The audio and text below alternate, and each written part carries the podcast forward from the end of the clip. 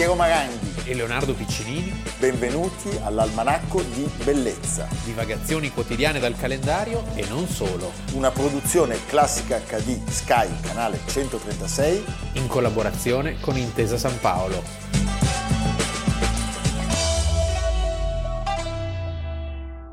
Ci sarà chi si ostinerà ad essere inquietato da quella morte e si porrà domande su domande e cercherà di darsi risposte.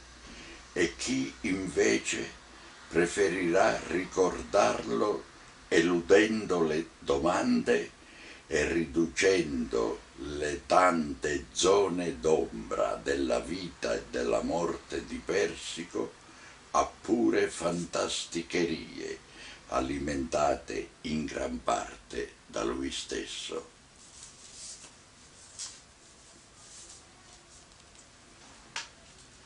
Almanacco di bellezza, 10 gennaio, Leonardo Piccinini. Piero Maranghi. La voce splendida di Andrea Camilleri per parlare di un napoletano, un personaggio misterioso, splendido, emblematico, fondamentale. Tu al nome Persico pensi a un'altra cosa. Beh, ma eh, direi che in questo caso forse no. Ecco. È uno dei pochi casi. È Edoardo Persico, il critico d'arte e di architettura, che si spegne misteriosamente Sì. a soli 35 anni il 10 gennaio del 1936, una sorte che sarebbe toccata anche ad altri grandissimi esponenti dell'architettura italiana del Novecento, penso a Terragni, penso a Pagano, morti così controverse. Lui viene trovato, pensate, senza vita nella sua casa di Milano, riverso nel bagno. Hai citato altri due architetti di quel periodo. Poi lui con Pagano sarà il Eh, sì, direttore tra di Casabella. compagno di strada. Lo trovano così, riverso nel bagno nudo. Dopo l'autopsia viene scritto che la causa della morte è indeterminata e il mistero continua anche perché purtroppo le- Compare tutto. scompaiono le carte, le, le carte che vengono sequestrate da un personaggio ignoto e che non si sa che fine abbiano fatto. Un materiale che ovviamente ha fornito ad Andrea Camilleri la curiosità e lo strumento per scrivere questo Dentro il romanzo dentro il labirinto di cui abbiamo ascoltato un estratto. Edoardo Persico era nato eh, nel 1900 a Napoli, eh, studia giurisprudenza L'8 di febbraio. ma poi le lettere e la politica lo portano all'incontro con personalità straordinarie di cui abbiamo tanto parlato, pensiamo ad Amendola. Benedetto Croce e eh, altri intellettuali napoletani con cui fonda la, eh, il gruppo della rivoluzione liberale mh, Di di, Piero Piero, Gobetti. Gobetti. sì. e sono già attività che lo segnalano e, e ne fanno un oggetto di sospetto da Certo. parte del regime. Lui Ecco, ricordiamo che arrestato. è interessante come questo uomo che vive poco, perché vive 35 anni, ha però un periodo più o meno di 13 anni intensissimo, Intensissimo. dove si dedica a tante cose diverse, un vero eclettico, eh, una figura mh, però molto rigorosa, di intellettuale, intransigente, eh, che si forma poi nel- nell'ambiente torinese, che era l'ambiente pi- più esigente Eh beh, per, certo. per definizione. Per certi aspetti lo è ancora adesso. Sì.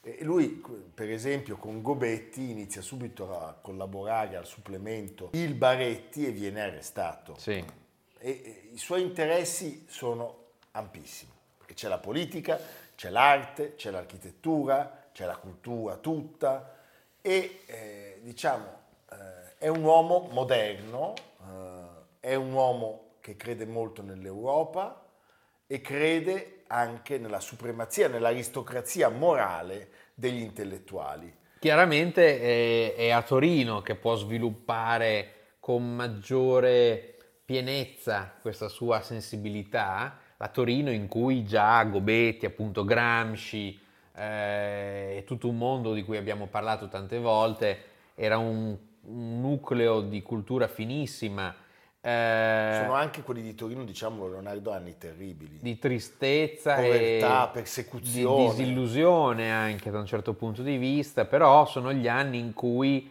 con Lionello Venturi, con eh, appunto Gobetti eh, con Carlo Levi nasce anche una rielaborazione del pensiero eh, per quel che riguarda la pittura. Certo. No? Ci si allontana dalla visione allora corrente, Leonello Venturi in questo propugna un ritorno addirittura all'impressionismo, quindi qualcosa che andava un po' contro l'arte di quegli anni de- del regime. Ah, sì, ti guardavano certamente con sospetto. Nasce il gruppo dei sei, erano tutti più o meno allievi di Casorati. Eh, Jesse Boswell, Carlo Levi, se dici Casorati non puoi non dire Riccardo Gualino. Riccardo Gualino era il grande mecenate che sosteneva questi artisti.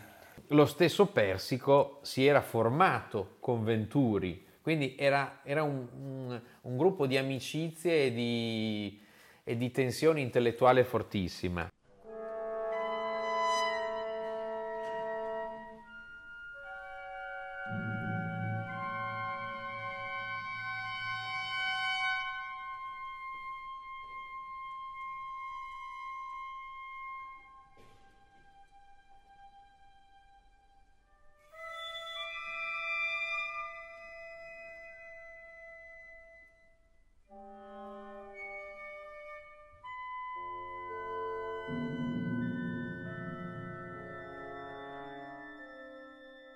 Mentre fa il manovale alla Fiat per sbarcare il lunario, pubblica anche una sorta di manifesto, la lettera a Sir John Bickerstaff, 1926, e continua la sua, la sua esperienza torinese eh, con un tentativo di diventare editore eh, con la passione per l'arte contemporanea, appunto l'amicizia con Venturi è fondamentale, e eh, diciamo lui ha un'idea, eh, come hai detto tu, che rifugge da tutte le sirene della, della contemporaneità di quegli anni, dal cubismo. Pre-avanguardie. Pre-avanguardie. Impressionisti, Cézanne è un punto di riferimento indiscutibile. Certo.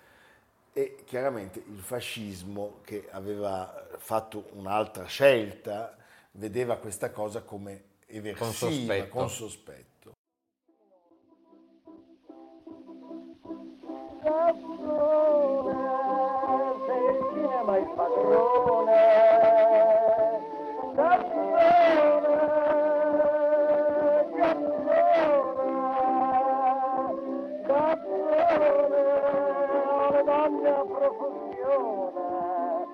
Ne faccio collezione, gattone, gattone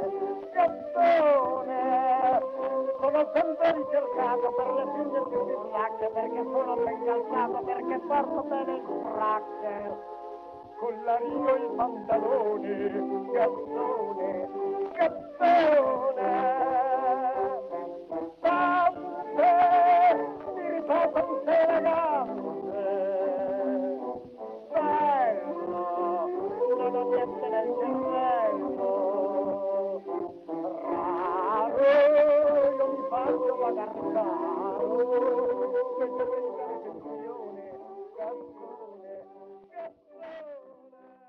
Abbiamo visto una Milano ancora con i navigli scoperti, meravigliosa.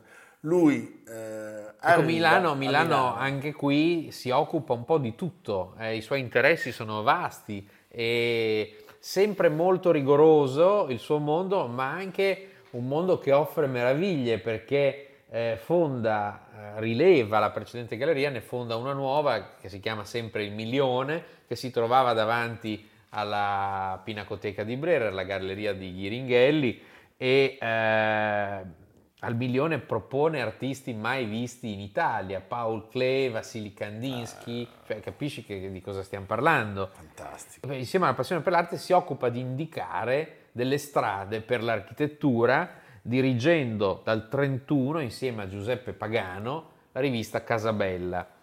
Lui è più intransigente di Pagano, non cedette mai alle lusinghe del movimento cosiddetto Novecento, no? Muzio, Portaluppi, Ponti, che però per lui scendevano troppo a patti con il gusto eh, della borghesia, li definiva un po' reazionari, e lui invece li combatte, cioè lui rivendica una funzionalità, un razionalismo certo. di tipo europeo senza mediazione. Senza mediazione. Cioè è un duro e puro. Grande. E, e quindi eh, Casabella diventa in quegli anni una, una rivista, un centro di cultura alternativa. Dove puoi vedere le opere di eversivi come Frank Lloyd Wright Sì. o Gropius. O Gropius, Eh? sì. Questo, questo percorso, questo rigore e questa visione così aperta alla Bauhaus e dalla Bauhaus a tutti gli epigoni che in giro per il mondo lavoravano,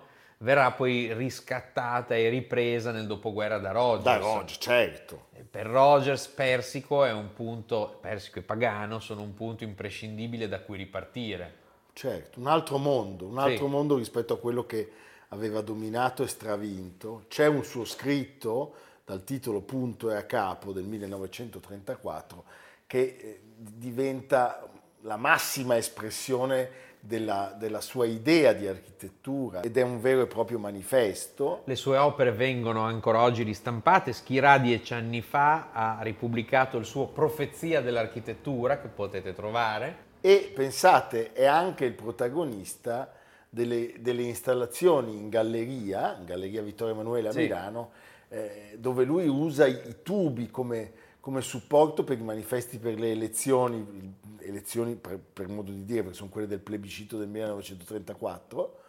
eh, È un modello che poi verrà recuperato dai BBPR. da BBPR e lavora anche con Nizzoli, il grande Marcello Certo. Nizzoli, per i negozi Parker di Largo Santa Margherita e eh, di Corso Vittorio Emanuele, purtroppo entrambi distrutti dalle bombe alleate.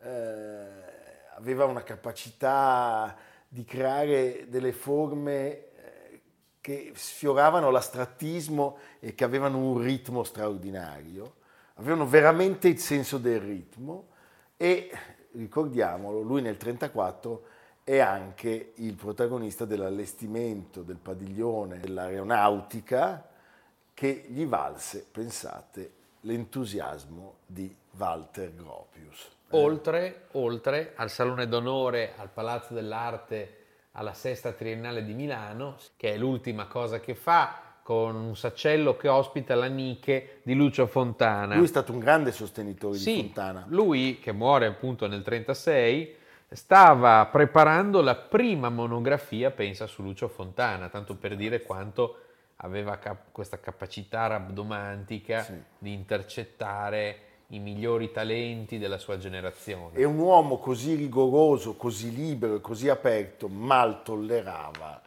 eh, le, le- le- le imposizioni del regime. Chiaro. eh, tutto questo è evidente. Eh, lui diceva per capire l'architettura contemporanea occorre fare riferimento a un progetto di libertà, di ricerca del nuovo. È meraviglioso. E voi potete approfondire tutto questo perché la sua conferenza, Profezia dell'architettura, che viene tenuta la sera del 21 gennaio 1935, eh, pensate presso un istituto f- femminile eh, a Torino, eh, è una testimonianza tangibile di quanto questo intellettuale fosse straordinariamente moderno, preveggente e libero. E chiaramente sono, sono tante no, le, le dietrologie su, questo- su questa scomparsa. Mm, C'è chi ha detto che fosse legato all'Ovra. eh, Sì, che lui da antifascista in realtà fosse un informatore dell'Ovra, mi si sa, che al- altri invece dissero l'hanno accoppato i fascisti e altri perché era scomodo. perché era scomodo, e altri che un uomo così coerente forse avesse deciso di togliersi la vita per quel clima irrespirabile che eh, il nostro paese offriva in quegli anni terribili.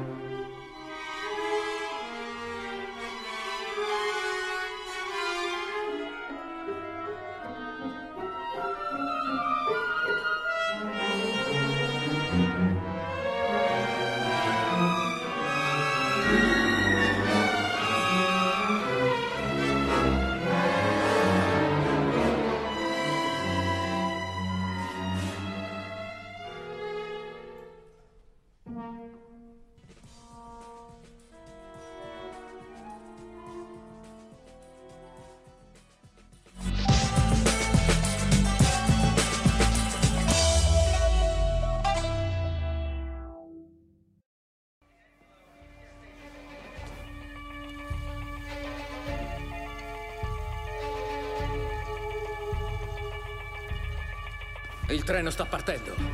Che faccio? Salgo? Non salire, non sono sicuro che sia lì. Dammi un minuto. Devo salire o no?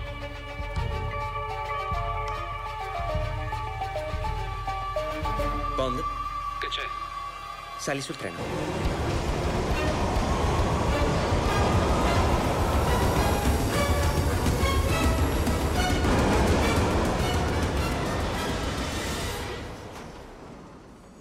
007 ancora una volta, ma non parliamo di lui, parliamo No. della It's a skyfall. Tube. Della Tube, della Della Tube. Tube. Ecco, ricordiamo che quest'anno, 2022, a maggio è stata inaugurata l'Elizabeth Line, che è una lunghissima linea sotterranea di 136 km e 41 fermate che attraversa da ovest a est o da est a ovest, a seconda, tutta Londra, però in modo rapido, passa da Heathrow, Bond Street, Whitechapel, Canary Wharf e risolve un po' il problema della- dell'enorme traffico che percorre eh, ogni giorno questa, questa rete intricata, pazzesco, eh. meravigliosa, 200 con dei colori bellissimi. Bellissimi, 272 stazioni, 402 km di lunghezza. Non è così poetica né così citata dal cinema come quella di Parigi, Parigi. che ha tutte le insegne in smalto. Eh, no, qui è tutto più moderno. Le piastrelline bianche. Eh, non ci sono i deliri zarista sovietici No. di quella di Mosca. Non ci sono le cose all'avanguardia di quella di Napoli, che Certo. ha una metropolitana incredibile. Beh, era stato un genio lui. Sì. eh? Però è una delle più grandi al mondo, è la terza dopo Shanghai e Pechino e anche, forse, e questo vale la pena dirlo, la più antica. E questo insomma, Ed è anche molto comoda. è molto comodo. Pensate che il primo tratto, 5,6 km, tra Paddington e Farringham Street, viene inaugurato oggi. Oggi, il 10 gennaio del 1863, quindi esattamente 160 Per una anni fa. volta, Leonardo, non siamo snob. No. Eh? E gli inglesi in questo sono pionieristici, pionieristici- tanto perché non era facile costruire una metropolitana. Ma certo, i parigini arrivano nel Sì, 1900. Sì, sì, li superano di gran lunga. È anche vero che in Inghilterra la rivoluzione industriale nasce lì, Sì, quindi certo. è giusto che Però anche New York 1904. Sì. Non parliamo di noi. Noi siamo più lenti. Roma 55. Ma noi sai, dove, dove scavi, dove metti le E mani, c'è sta sempre una chiesetta, una un chiesa, una tempio. pietra. Eh? Ecco. E a Milano 1964. Beh, il nuovo sistema di trasporti viene chiamato la ferrovia metropolitana, da cui poi in francesi cambieranno dicendo le chemin de Eh fer metropolitain. che non è quello dove Noi si abbiamo gioca. inventato l'autostrada Non è le eh, chemin no. de fer. e noi la metropolitana, Sì. chiaramente. Allora, oggi nei paesi anglosassoni viene indicata come subway, Subway a New York e Underground, underground a o Londra, Tube. o Tube, la sotterranea. Tube vale molto per Londra perché c'è proprio questa estensione tubolare eh, che ha avuto tanta This train fortuna. terminated Charing Cross. Allora, l'onda Change here for Piccadilly and Bakerloo Line. ce le fa tutte 282. eh? Le sa anche il procione però. Senti, nella prima metà del XIX secolo Londra è cresciuta tantissimo e eh, evidentemente le strade si erano fatte impercorribili e quindi a un certo punto si decide... Poi con quegli autobus. Eh, sì. allora ci vuole uno scatto e sono loro a dire "Vai, andiamo sottoterra. Un Sì. tale Charles Person, che è un avvocato, un avvocato della City, è tra i principali promotori del progetto per una ferrovia sotterranea. Che genio. Ma è meraviglioso, Sì. che colleghi queste stazioni al centro cittadino. Cioè c'erano delle stazioni che servivano per smaltire Sì. i traffici, ma Che- erano C'erano già alcune stazioni Sì. che servivano per la Però ferrovia. l'idea di andare sotto Certo. è fantastica. All'inizio sono tutti più o meno d'accordo, anche la City, però tutto si impasta finché finalmente nel 1954 la, la società, la MET, ottiene il permesso per costruire la linea metropolitana e naturalmente la guerra di Crimea in corso eh, come sappiamo, e abbiamo visto tante altre volte, penso alla Ida, il canale di Suez, blocca tutto e i lavori partono veramente nel 1860.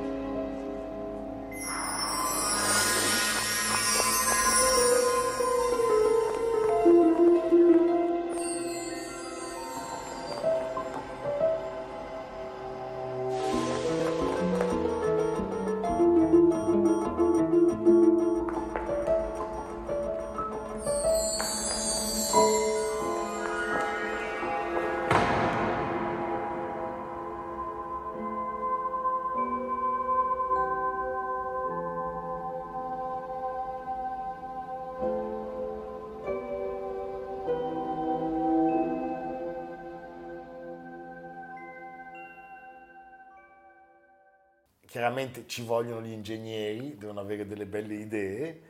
Il, il- il- il metodo usato, pensate, per i primi anni Che è quello più, diciamo, più, eh, più rozzo. Cut and cover, Cut, cut and cover, cioè prima buchi tutto, fai la rina e poi ricopri. che è come quello che si usa a Milano. Noi Sì. ancora adesso facciamo così. Ancora adesso facciamo così. purtroppo. Si fa il buco, si tranciano tutti Tutte tubi, le strade. tutte le cose che si trovano E poi si ricopre. mettono, si mettono i mattoni per dare un po'. Mio nonno fava mattoni. Sì. eh. Dobbiamo anche dire che questo mondo sotterraneo, in una circostanza tragica della storia di Londra, è stato utilissimo I bombardamenti perché dei i nazi. bombardamenti del Blitz eh, del- tedeschi, eh, le metropolitane hanno- sono servite da ricovero per migliaia e migliaia di persone. Pensate all'inaugurazione del tratto nato 160 anni fa, lavoravano oltre 2000 persone, eh, perché il metodo chiaramente è un metodo eh, molto dispendioso che richiede una grandissima manovalanza. Poi viene inventato un sistema un po' più funzionale, Leonardo. Lo shield, Lo scudo. lo scudo, cioè la talpa, si scava, è come quando vai sotto il Monte Bianco, non è che tiri giù tutto il Monte No, Bianco per e poi lo fare- ricostruisci. E poi lo ricostruisci, è quella cosa lì insomma. E, e quindi fai un buco come la talpa, appunto, come l'animale. Certo. E, e fai un carotaggio eh, in, eh, in diagonale o in verticale e, e poi su cui cali un anello di ferro che regge tutta la, la struttura. Certo, Sì. è un po' più funzionale. E poi, diciamolo, c'è una mappa meravigliosa Sì, molto bella. che è stata disegnata da Harry Beck negli anni 30. E che è servita poi da modello a tante altre metropolitane. È Lui era più- un graphic design Sì, geniale sì. e ha ispirato quelle di Tokyo, quelle di New York. La mappa è molto semplice, cioè stilizzare al massimo il percorso usando Molto chiara. solo dei tracciati verticali e orizzontali. Sì, E non bisogna provare come facevo io da bambino a cercare di No. eh, le- le- capire le distanze. No, non è, non è fedele. Deve essere facile da leggere. È facile da leggere, è un'altra cosa rispetto alla città di sopra. Però pensate, il successo della mappa di Beck diventa di fatto uno degli strumenti più usati per orientarsi nella città e poi è diventato un simbolo di Next Londra. station is Elephant and Castle.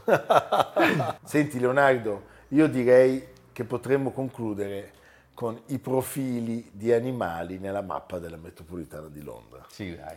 Eh?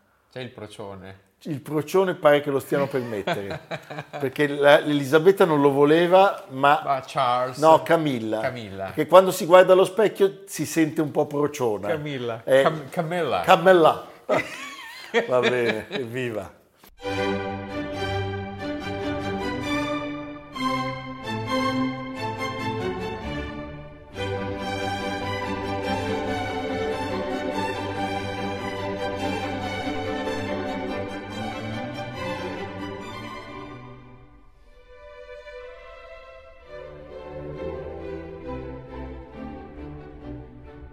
Lo ricordiamo, tutte le puntate sono disponibili anche in podcast, Spotify, Apple Podcast, Google Podcast, d'intesa San Paolo On Air, cercando Almanacco di Bellezza 2023.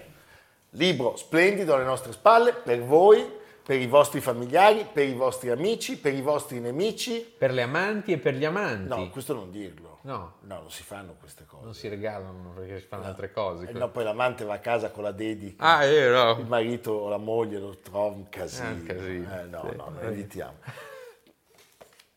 Leonardo, non dare questi consigli No. sc- sconci. Sconci. Va bene. Allora, io vi consiglio un film che ho visto recentemente, eh, duro ma anche importante per ricordare insomma, il passato recente, San Babila ore 20, un delitto inutile, 1976 di Carlo Lizzani. Lo potete trovare su Amazon Prime Video, che devo dire ha una eh, raccolta di film invidiabile, tra cui tantissimi in lingua originale, questo è in italiano, quindi è già in lingua originale, la violenza cieca degli anni di piombo attraverso le vite disperate dei cosiddetti sambabilini, che menavano i sambabilini, Menavano. menavano. Un impressionante reportage ha scritto Mereghetti, Mereghetti di cui ricordiamo c'è in, in libreria il nuovo Mereghetti, E io l'ho ricevuto in dono Sì. da chi se non da... il procione. No, da te. Ah. Me l'ha regalato Leonardo. No, vedi, non lo sapeva perché secondo me, infatti c'era un bigliettino che mi aveva un po' colpito. Caro Eh, Eugenio! Alla cara nonna. Di solito quello lo si trova quando va Eh, a io rubare... faccio dei bei regali, eh. Sì, beh, anch'io ti ho fatto un bel regalo. Anche tu? Eh, Ah, bellissimo, eh, bellissimo. Tra l'altro siamo in tema. È vero? Amendola, Amendola. Amendola Gobetti. Ah, sì. Eh, L'Italia migliore. L'Italia migliore, va bene, noi siamo la peggiore, Peggiore, però ma- c'è Amerigo che alza un po' il livello, Eh, poi il procione lo riabbassa. Volevamo anche darvi notizie del Varano, se n'è andato Sì, definitivamente. abbiamo visto la coda che... Sì, però Così, sì, come- abbiamo ricevuto così, Così. abbiamo ricevuto una lettera e in arrivo un tapiro, Ah, che non è male, simpatico, simpatico, eh, simpatico. va bene, il tapiro, Va bene, d'oro. evviva. A domani. Almanacco di bellezza a cura di Piero Maranghi e Leonardo Piccini. Con Lucia Simioni, Samantha Chiodini, Silvia Corbetta, Jacopo Ghilardotti, Paolo Faroni, Stefano Puppini. Realizzato da Amerigo Daveri, Domenico Catano, Luigi Consolandi, Simone Manganello, Valentino Puppini. Una produzione classica HD, Sky Canale 136 in collaborazione con Intesa San Paolo.